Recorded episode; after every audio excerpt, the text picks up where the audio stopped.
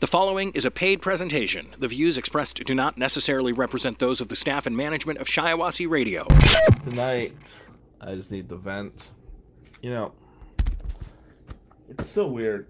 I see so many prosecutors that prosecute kids without evidence. They want to throw people in prison for life and put them on the sex registry and don't give a shit about polygraphs.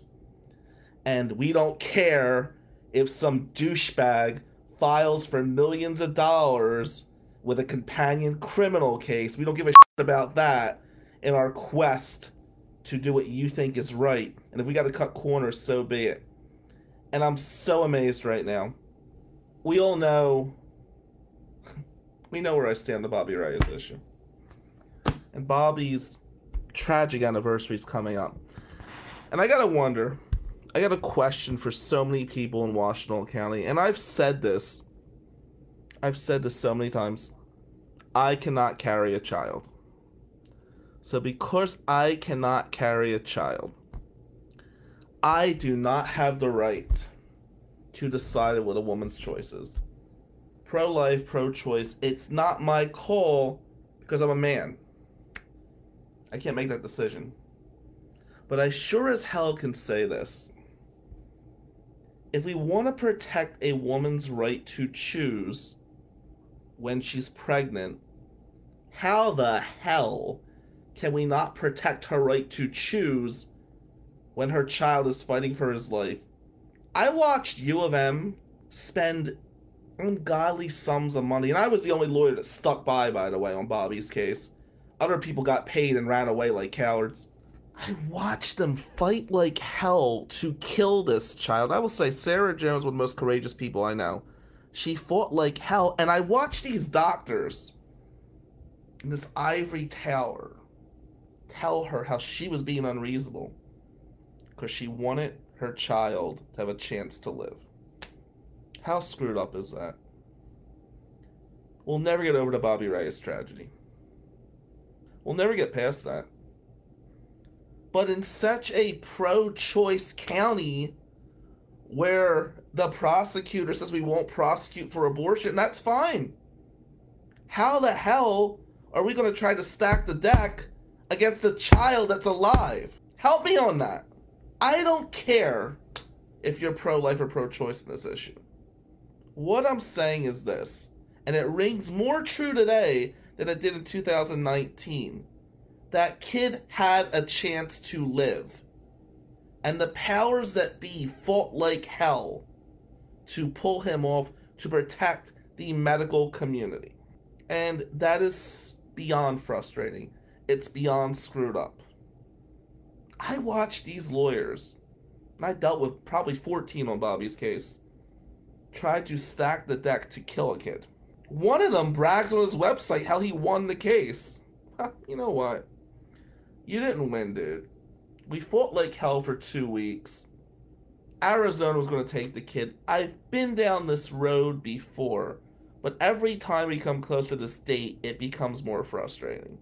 And as I'm in the middle of over three hundred criminal cases right now, and my energy is low, and it's Friday night and I'm still working, I'm pissed off, when I see prosecutors that are fighting like hell with no evidence to convict innocent kids, I now see a prosecutor in Peter Lucido. And Lucido, if you're watching this, film me, bro. Ty Hale got shot. Unarmed. And in seventy-two hours, an investigation was completed that found the person that killed this eighteen-year-old child, we're not going to press charges. Now, with the media involved, the prosecutor's office wants to talk. So let me be clear. I'm going to rearrange my schedule to go to this meeting. But if the Macomb County Prosecutor's Office wants to give Tina and her family lip service that there's nothing we can do, then don't waste our goddamn time. Investigate this tragedy. Talk to the witnesses. Look at the ring cam. Unarmed kid. Unarmed eighteen-year-old kid is dead. and we can't bring charges on that, but we'll sure as hell bring charges on bullshit C S C allegations across the state with no evidence when there's civil litigation that's companioning it. We'll sure as hell have the Attorney General bring cases against black women that were beaten by police officers and say they're the defendant. But we're not going to bring charges against the guy who killed a child with no weapon. What the hell is that? I'm going to be real clear, Mister Lucido, and any of your people that are listening. Do the right thing by this family. Get off your ass and do a goddamn investigation. And if I'm putting a target on myself, guess what? I've had U of M go against me. I've had I have a white kid that grew up in the ghetto of Atlantic City. I'm not really friggin' scared of anything. I'm pissed off when I don't see justice happening. Bobby Reyes should have had a right to live, and the Hale family has a right to properly grieve Ty's death. And I'm so sick of this bureaucratic bullshit. This is not about money. Both cases I've mentioned, I'm not getting paid a dime. We need to step up in this legal community and do the right goddamn thing right now. How were you able to make a decision that quickly that Ty's killer should get a free pass? I got an option for you. Let's have the quasi-defendant do a state polygraph test. Let's see if he really feared for his life. Were there fingerprints of a glass bottle with Ty Hale's fingers on it? Where's this evidence that this man was fighting for his life? Because what are we doing? Are we taking the word? Are we taking the word of a liquor store that was selling to an underage kid? Are we taking the word of somebody trying to cover their ass? What are we doing, guys? It doesn't matter if we're a prosecutor or a defendant. It doesn't matter if we're a plaintiff or defense counsel. We have an obligation to uphold the goddamn law. When we don't give one child a chance to live, but we profess to be so pro-choice, what choice did Sarah Jones have? Help me with that. What choice does Ty Hale's family have, but other than to suffer this kid's death? He's got two children. They're not going to know their father. They lost a brother, they lost a son, they lost a father, and we made a decision based upon testimonial evidence that there was no wrongdoing. Bullshit. This is not about following the money, it's about following the black letter of the law. The Constitution is our Bible. And if we don't follow our Bible, this is what we do. This is what we dedicate our lives to. This is not about the Google hits and the money and the nice homes and the fancy cars. And I'm grateful for everything this profession has given me. But there's something more important than that, where we need justice. We need it now. I hope there is peace in Macomb County. And I hope this does not spiral into something disgusting. You guys gotta do the right thing. You need to investigate this goddamn tragedy. You need to look at the facts. Who was armed? Who wasn't armed? What's on the tape? And then come to a proper decision. Drinking and driving cases take more than three days to investigate. How the hell is an open murder case dismissed like that?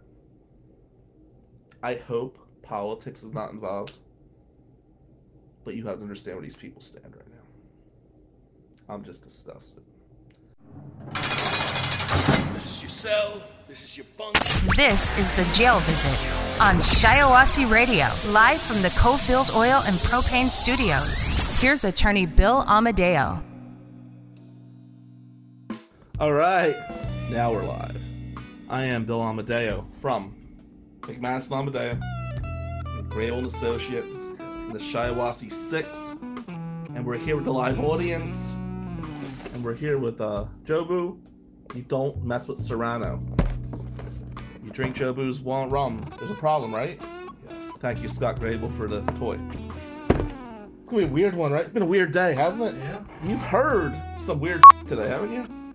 Guys, today has been one of the weirdest days of my career. I have had so many weird encounters with clients. Things you don't want to do.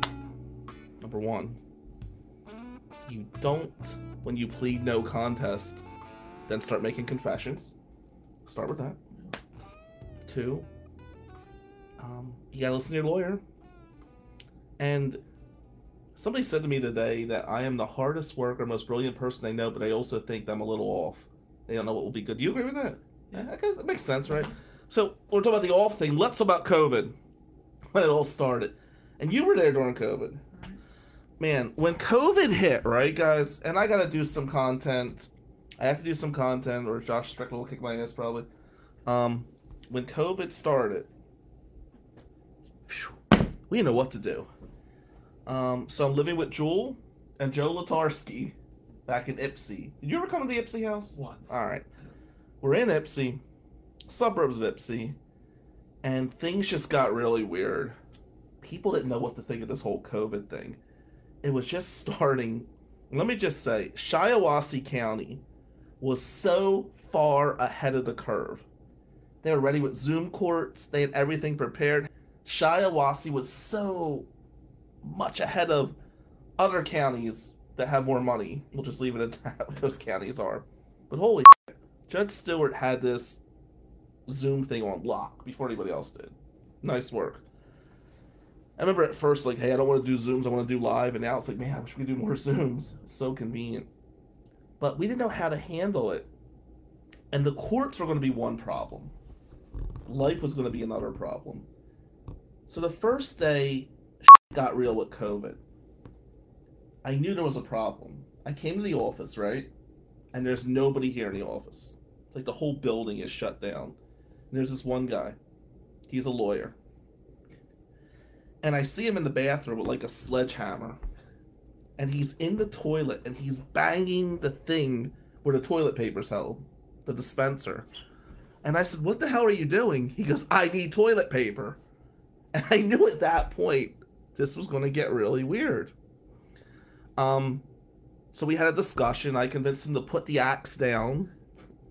And I said, hey, there's, I can give you some money for toilet paper. And he told me that it's out everywhere. And I'm like texting Jewel, hey, we got enough toilet paper in the house. Maybe this guy was on to something. I don't know. But panic started coming. And COVID screwed stuff up so bad.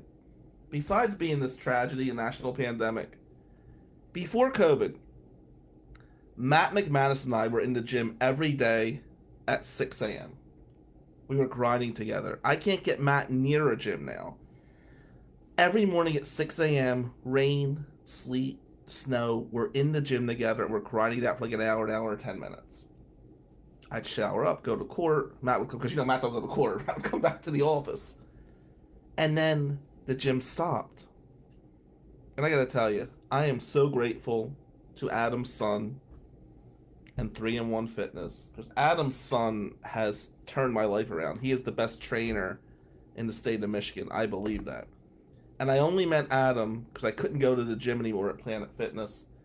I just wish Matt would have joined because we were in a good zone together. But then COVID stopped everything. And the gym became secondary. And you're trapped in Ypsilanti, right? We're trapped in the house. And I'd never been to prison. But this is what prison felt like to me. Like, you couldn't move. You couldn't leave. And then Matt started sneaking to the office. And I'm trying to go to the office too. And Kara was freaked out about COVID. She She's still terrified about COVID. But she would watch like a clip on the news. You're not going to the office, you know? So I'd be working from home. And this isn't good for any marriage, let me just tell you. Because Kara got to see how crazy I really was with these cases. Um, let me give you an example.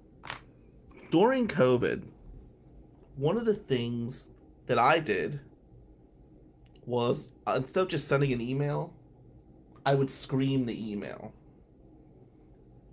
And I'm going to tell you a story. One day, It's me, Kara, Joe Latarski, and Matt. And we are, she made smoothies for us, right? So we're sitting there drinking smoothies. And I'm like doing laundry and the dishes. I was going out of my mind, like I needed something to do, right? And Kara's like, all of a sudden you became like Mister Clean. I'm like, well, we gotta do these dishes.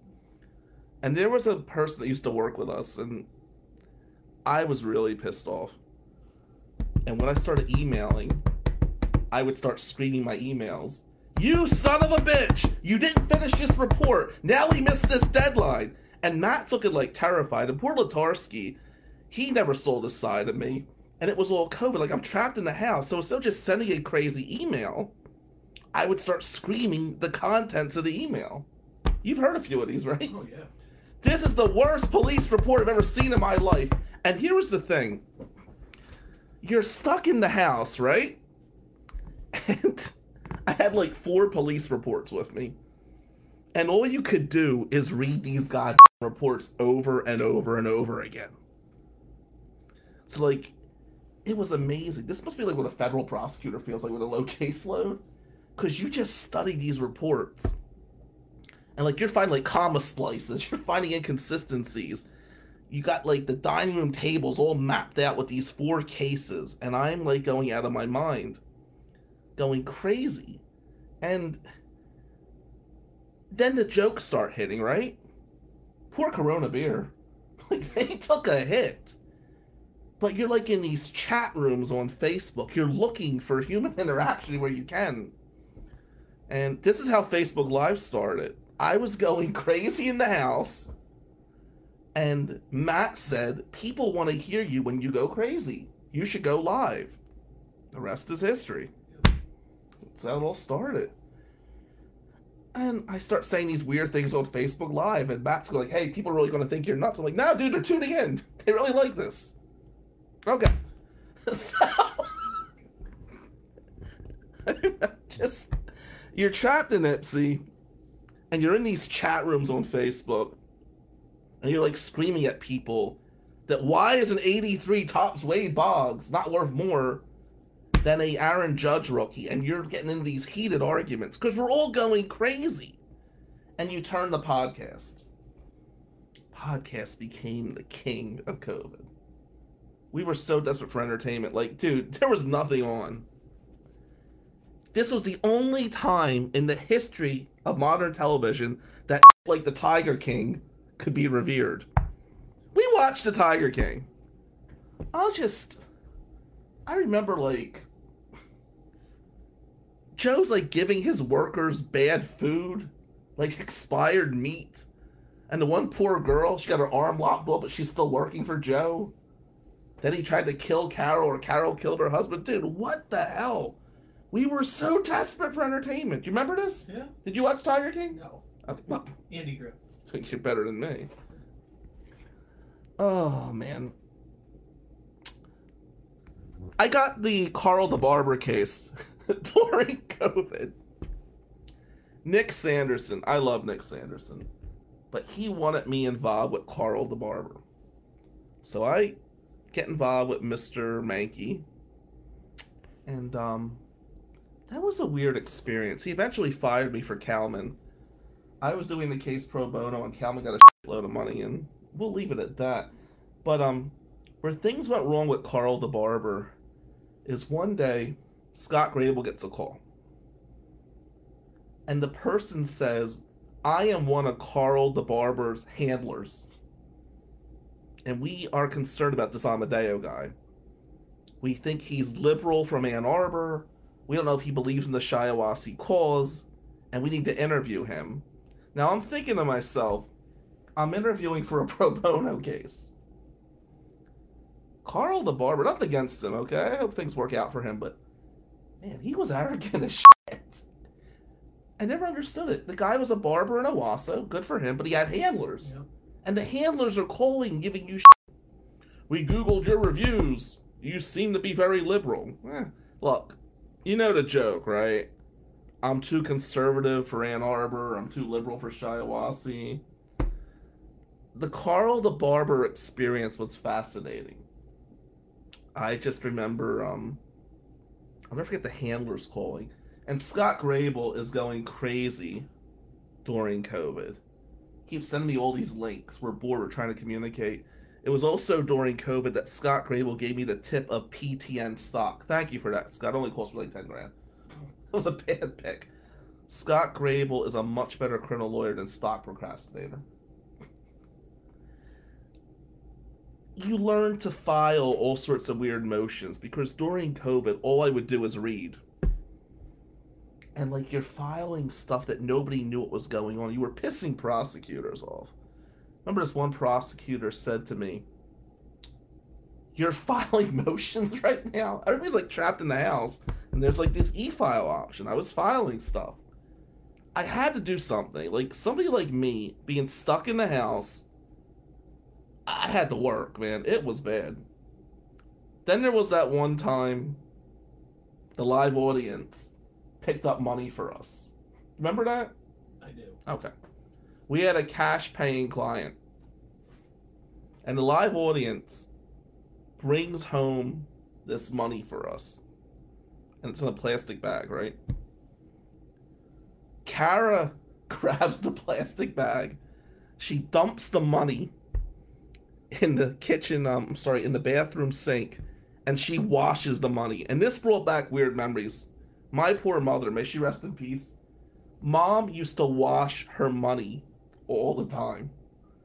So when she gave you a couple bucks to go get something to eat, it was always wet. People were really annoyed. And here's Jewel, like, washing the cash that Drew picked up from Livonia. And...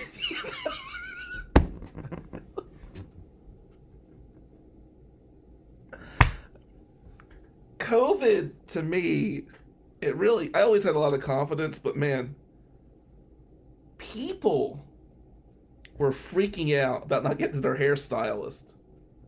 It was finally a time when the bald man ruled. I could understand it. Like, like Matt's bitching, "I can't get my hair cut." Like, I don't see the problem. Call of the day. But man, these people with the hair, you remember that? Yeah. Oh, I didn't quite understand the washing of groceries. It gave it another thing. Oh, so one day I had a case. It was a driving while suspended causing death,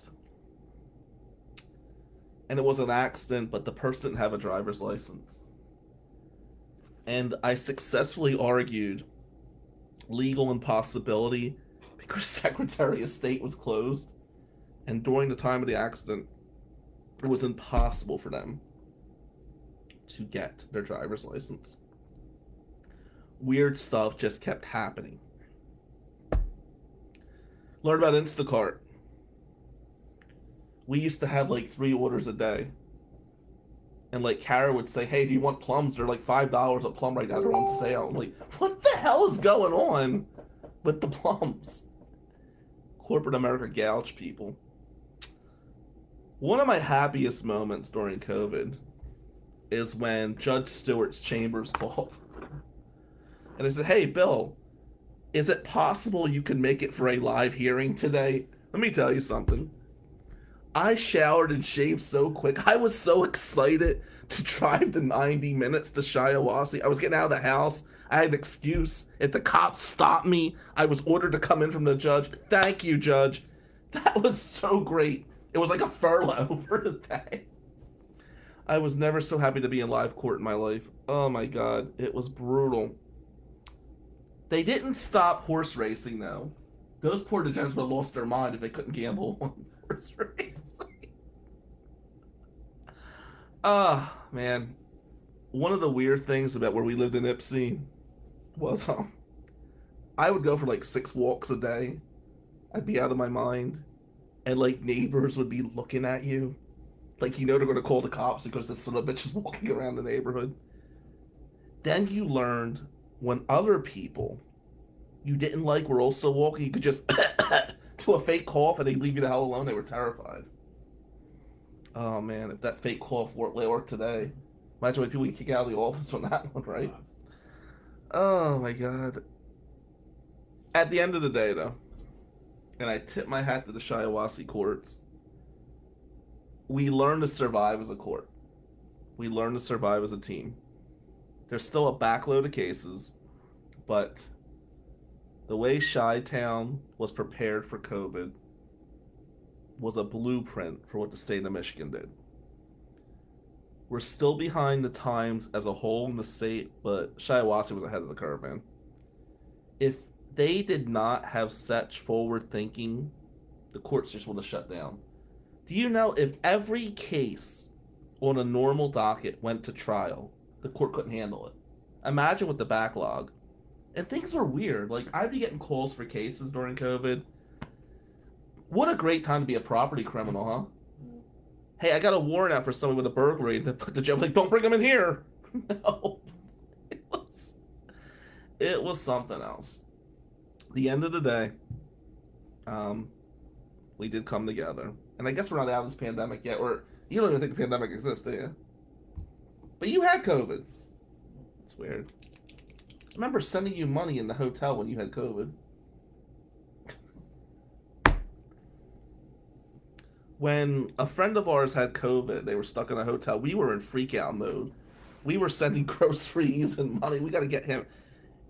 This, the live audience, such a vital part of our team. We could not have that. I'd love you to move in. You know, knock on wood. Latarski lived with us. Why not you? Oh, yeah. Yeah, okay. All right.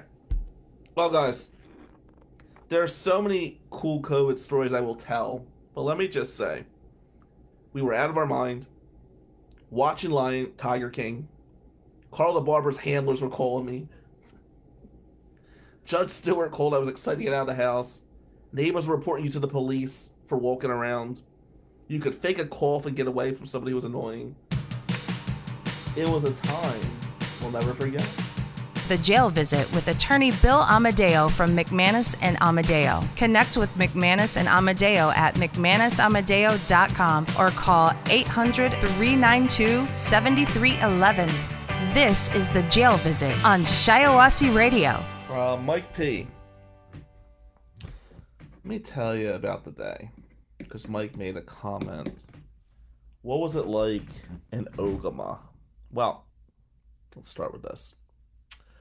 There's nothing quite as fun as being an Italian with a Jersey accent and an Ann Arbor address and a broken walk going into Ogama. You fit right in, Mike. I mean, I definitely fit in up north very well. Uh, great result for the client. Weird looks. And then Oakland County. You know, I'll tell you, Oakland's always fascinating. I've actually, I, I like Oakland in some ways, but some of the local lawyers, not all of them, but they just look at you with such animosity when you walk into their courtroom. And I don't know, I kind of enjoy that. We'll get into that more with the whole Jersey drama later. So it was an interesting day. Um, I don't know. This D Black shit, let's talk about it. Let's break it down. D Black is stirring stuff up about Mayor Ken, and I'm told that Tom Manke has an issue with Mayor Ken, and why? What's up, Gary Cloud? What's the deal? The Mayor Ken election. Here's a guy who's improved Iran. He's helped the economy. He's a lifelong resident of Shiawassee. He's a good family man. Why are we against Mayor Ken? Because Brian Boggs says no, or Greg Brodor says no. Let's explain something, guys. The commissioner, Brodor, Greg, whatever, he said that the Shiawassee economic base was in jeopardy. Brodor said this. Brian Boggs played a role in this. We know about the COVID fiasco. We know about the sexual harassment suits. Here's Mayor Ken with no dirt on him. Mayor Ken has kicked ass in Durand. He's a good guy. I want to make sure that Dylan comes out. I mean, you know, I put on my finest clothes for this one. So here's Mayor Ken who's doing all this good stuff, and he's getting bashed in the media. I always said the Board of Commissioners could learn from our circuit court out there. Things would be so much smoother. with all the drama going on, I hear Tom Manke's behind it. So I sent Tom Manke a message today, and I'll post this message. I said point blank, Tom, I understand there's a lot of drama.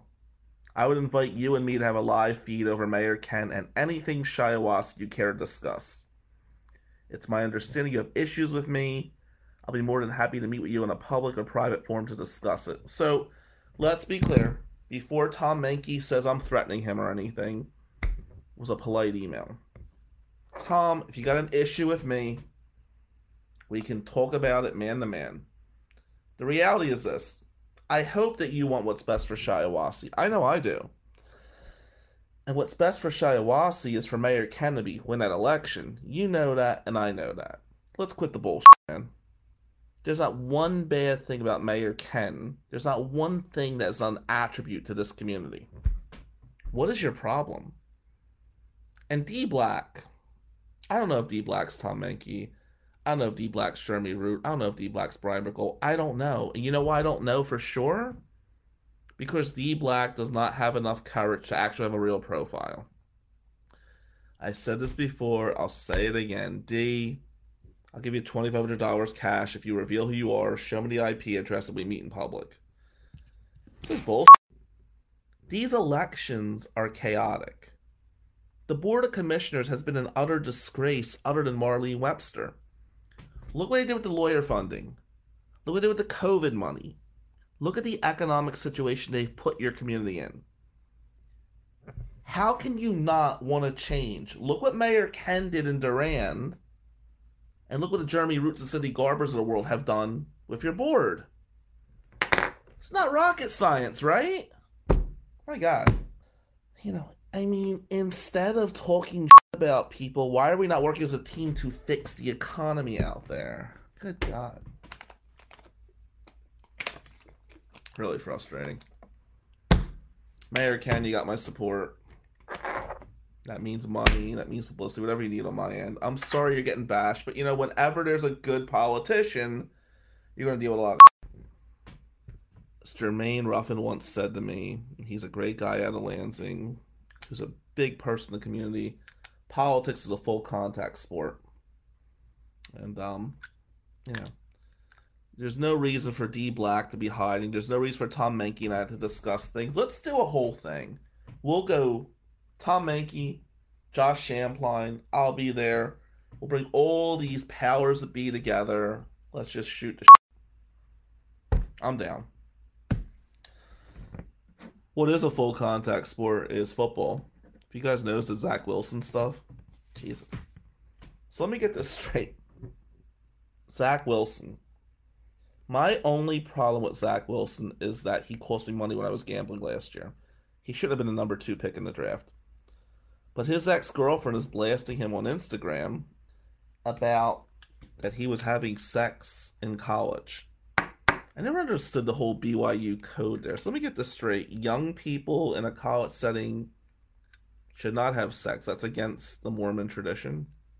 Okay. I'm going to walk away from that for a minute. But the fact that his best friend's with his ex-girlfriend and their post on Instagram, guys, let's grow up. My biggest problem with Zach Wilson is his ability to read a defense. I don't care if he's hooked up with his mom's best friend or whatever. That really, Jesus. Rooting for you, Zach. Um, instead of being on Instagram, though, I hope you're doing some suicides and studying some game film. You cost me some money last year, so I'm not a big fan of the Jets at the moment. Let's talk about judicial elections. And then we'll talk about growing up Jersey. When I talk about growing up Jersey, we're going to talk about socialization. My God. What a mind f*** that was, huh? These judicial elections are taking some heated turns. A couple people I just want to give shout-outs to. My friend Ravi Guru Murphy is up for the Clare Circuit Court position. It will be an appointment by Governor Whitmer. Ravi has done prosecutorial work. He's done defense work. He's done divorce work. He's done civil litigation. He's one of the most well-rounded lawyers I know. He'd be an asset to that bench. Rooting for you, Rav. fourteen A, the drama continues. Why is there so much drama in Washtenaw elections? I mean, we've seen that the best people don't always win. We've seen that, right, recently? Let's let two people do our best. Torchio Feaster needs to win that fourteen A election. Here's why. I've said it before. I'll say it again. The district court is the closest court we have to our community. Young kids in Ypsi need to look up to somebody on that bench. The way they look up to a Judge Simpson. The way they look up to a Judge Washington. The way they look up to a Judge Freshour. The district court is so critical. We have some amazing jurors on that court. If the wrong person gets into that position, it's going to hurt young people in the Washtenaw community. Torchio Feaster is far and away the best option because he just gets it. He went to E M U. He moved back to Washtenaw when his wife took the job. That's why he came back to Washtenaw. He didn't come back to win an election. He came back for a family decision, and we all reap the benefits of that. He's done an amazing job as a public defender. He cares about our community. He's connected to our community. We got to get behind Torchio. He's got to make it in the top two in this primary, that he's got to pull the whole thing off. If he doesn't, I promise you this, the district court will be set back. And people will say, well, he's a public defender, you're a defense lawyer. Listen, there's a reason my name is not on a ballot, right? Because I'm too pro-defense. We all know this. I guarantee you five years from now, I will not be on the circuit court. I will not be on the district court. I'll probably be doing criminal defense work. Found my niche. Torchio, on the other hand, is somebody who is more objective than me, more mature than me. He's somebody I want on the bench. You don't want somebody on the bench because they're your friend. You want somebody on the bench that's going to have a strong knowledge of the law. You want somebody who's going to be objective. You want somebody who's going to protect the community. Every judge I've ever supported Every judge I've ever supported, they've never given me something I didn't deserve because we were friends. You don't want that in a judge. You want somebody with the balls to make the right decisions. And sometimes that may be going against me. That's okay. We want the community to be protected, and Torchio will do that. Mike did a great job in Flint. He's the right guy for the job. And Mike, hit me up about the whole donation thing I saw online, because I definitely got your back. I love what you're doing out there. And thank you for keeping it real. I missed all this bullshit. Savage News Media has been keeping it real since I've been involved on Facebook, since I've known about it on Facebook. So thank you, Mike. Mike's a good friend. Good guy. Circuit Court. Gotta go Arian Slay. Slay has such amazing knowledge of our criminal justice system. She was the perfect candidate. She's the most qualified candidate in our county. Slay just gets it. And Slay and I have banged heads on many cases. The many times Slay did not give me what I wanted for a client, but she always follows the law. So when people again say, well, you want Slay on the bench because she's your friend, she is my friend. She should have won the prosecutorial election. I think we see what happens when the best person doesn't win there. You know, I want to leave that alone for now. Stay tuned on that one. With that being stated, Arian Slay and her family, they are what Washtenaw County is supposed to exemplify. They're just good people. They care about this community. She is the perfect candidate. So Slay in Circuit Court, Torch in District Court, Ravi, I hope you get that spot, man. Ravi would be great in Clare County. All right. Let's break down the South Jersey stuff. People want to talk about it. I was thinking about my youth, right? People say you're very different. Thanks. I guess. I don't know. It seems like as my career has grown, there's been a lot of different haters out there. As Mike was talking about earlier, I gotta tell you, I really do get energized walking into a court where defense lawyers hate me. You know, it's like you're invading their space. These guys are so fucking territorial, man, sometimes. You know, there's enough criminal allegations to go around for all of us to make a lot of money. We'll be okay. If you come to Ann Arbor, I'll shake your hand, show you where to stand. If I come to Oakland, you got a problem, just get out of my way. And a lot of that attitude that I'm displaying comes from South Jersey. Now, it may shock you guys. They seem really confident today and got this arrogant thing going on, but being like an intellectual in the ghetto in the nineties in Atlantic City was not really a great thing to be. Shocker, right? Yeah, it was really different to read a Langston Hughes book and your mock trial prep when other people were dealing drugs. Let's break that down. Because what we learn is that cool changes throughout the ages, right? In Saint James, we'll start there. We'll start at the beginning. Grammar school. Ugh. The teachers at Saint James kind of set like this caste system up. And the caste system was going to determine who was going to be good with the girls, who was going to be the future stars, who was most likely to succeed. Gotta tell you, those projections were a little off. But in Saint James, cool was defined as somebody who whose family gave money to the church, or somebody who kissed the right ass, somebody who was Miss McDevitt's favorite. And it was confusing because being a white kid from Atlantic City going to Saint James, we took buses to get there, right? And Saint James was mostly Ventnor kids. There was a flair of Atlantic City, but the, there was a line demarcation, right? The Atlantic City kids were not treated with the same respect that the Ventnor kids were treated with. We were kind of outsiders, and John Paxson could attest to that. John Paxson is a friend of mine who is a professor at Rutgers. And John could tell you some horror stories. John and I don't always see eye to eye on things, but we share that Atlantic City commonality. Um, Scott Grable, I can't wait to destroy you at pickleball because I eat too much red meat. We'll see.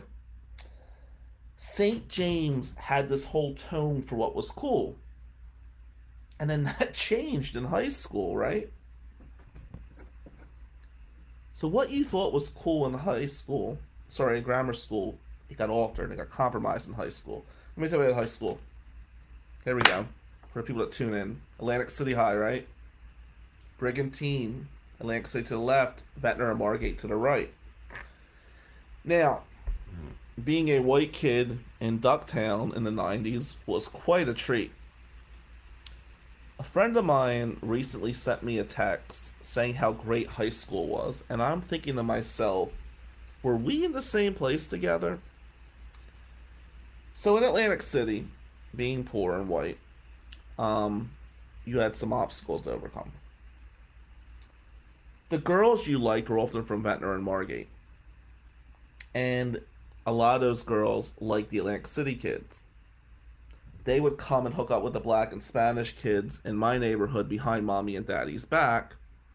So now you weren't cool enough to be one of the black or Spanish kids. And then in Margate, you weren't wealthy enough to be with the Jewish kids from Margate. Boy, those Margate kids were fucking ass, Doc Grable. I know you're ten years ahead of me, but my God. Margate had like this flair of arrogance. And quite often it was arrogance with nothing to substantiate it. And the Ventnor kids just wanted to be with the Margate kids. So now cool, being a ladies' man, you saw athletes get the girls, you saw drug dealers get the girls, you saw little rich boys with trust funds get the girls. I didn't really fit in any of those categories at all. So Atlantic City, you had like this mindset of what was going on.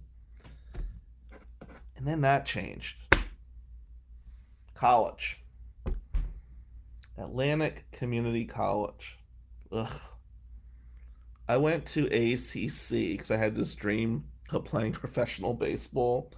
And I kind of thought playing travel ball in New Jersey was going to get me there. Oops. Grades were really good, thankfully. At A C C, the cool kids were quite often the college kids that dropped out. Like a kid went to Rutgers and they came back in. They'd get like ammunition out of going to Rutgers. Oh, I went to Rutgers for a term. Or drug dealers. Um, there's a lot of casino workers dealing drugs that were on financial aid on the side. Girls loved them. It was an older crew. Atlanta Community College in the nineties was interesting. Very grateful I met Joe Messick. But you had a lot of bitter professors there, like bitter people. Uh, Thank you, Scott Grable. But it was weird. And at this point of the game, I also have a Tropicana influence coming. I'm bartending at Tropicana. I started bar portering at eighteen. I started bartending at nineteen. So now I start dating older cocktail waitresses. And it was a very different flair to your normal college experience. Then I took this into Rock, um, Stockton. When I transferred from A C C to Stockton, and at this point, Scott, many of the Margate assholes were really nobodies, just so you're keeping track at home. At Stockton, it was all these frats. I mean, listen, people were having sex at these frat parties. I mean, they weren't suing for millions of dollars um, years after and getting prosecuted wrongfully, but they were hooking up. And I kind of thought, you get that one? I kind of thought, um,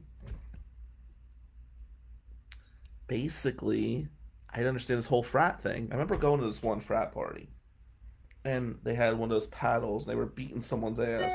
And I'm at this party, and they're looking at me, and they say, so, are you going to bend over and let me hit you? Mm. What the f*** is wrong with you? No, you're not going to touch me. I told this guy, he was like, juiced up, right?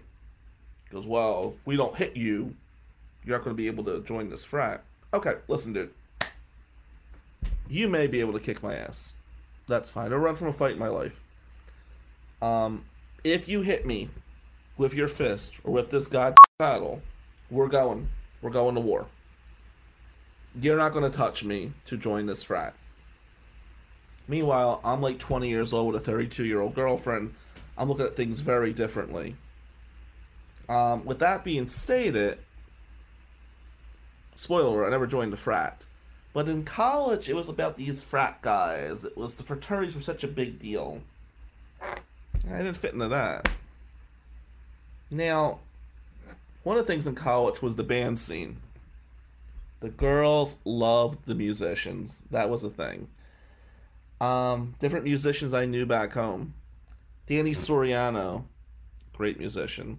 Jeff Cornell, great musician. Um, Bugsy was a great band in Jersey. They had that song Pizza in nineteen ninety-eight that blew up. Fuzzy Bunny Slippers. And these guys really had their little groupies. I was in a band briefly. We sucked.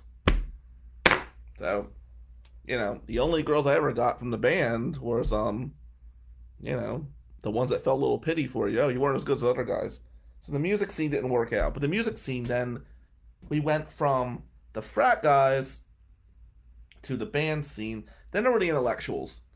The great thing about the intellectuals I always loved was, um, you know, I'd be in class with these people. But I will tell you, this will sound horrible, but the more intelligent these people were, the less attractive they were.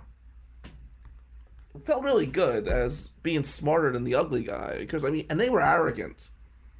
Well, I could break down Shakespeare too. A lot of frustration. They had their own little cliques, and some of the girls in college would love the intellectual guys. But then I used to wonder, like, you can't possibly be enjoying this, right? I mean, this is just not an attractive guy. There's this one guy. His initials were M M, not Matt McManus, because he's cool. But this other M M. One of the most brilliant guy, very arrogant, but I mean, this guy's face could stop a grandfather clock. It was not a good-looking man. And he got good-looking girls in school because he would, like, talk poetry and intellectual shit, but I mean, you know, brains are important, but my God, it's got to be some physical attraction, right? And that was weird, those clicks.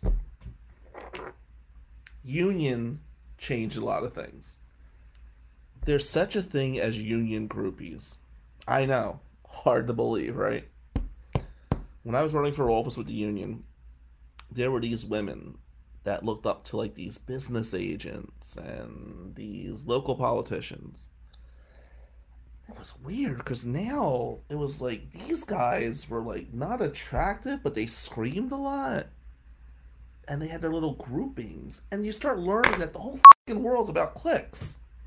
That's all it is. And at Tropicana, I'm finally like, okay, I'm going to get into law school, and I'm going to get the hell out of Atlantic City, and blah, blah, blah.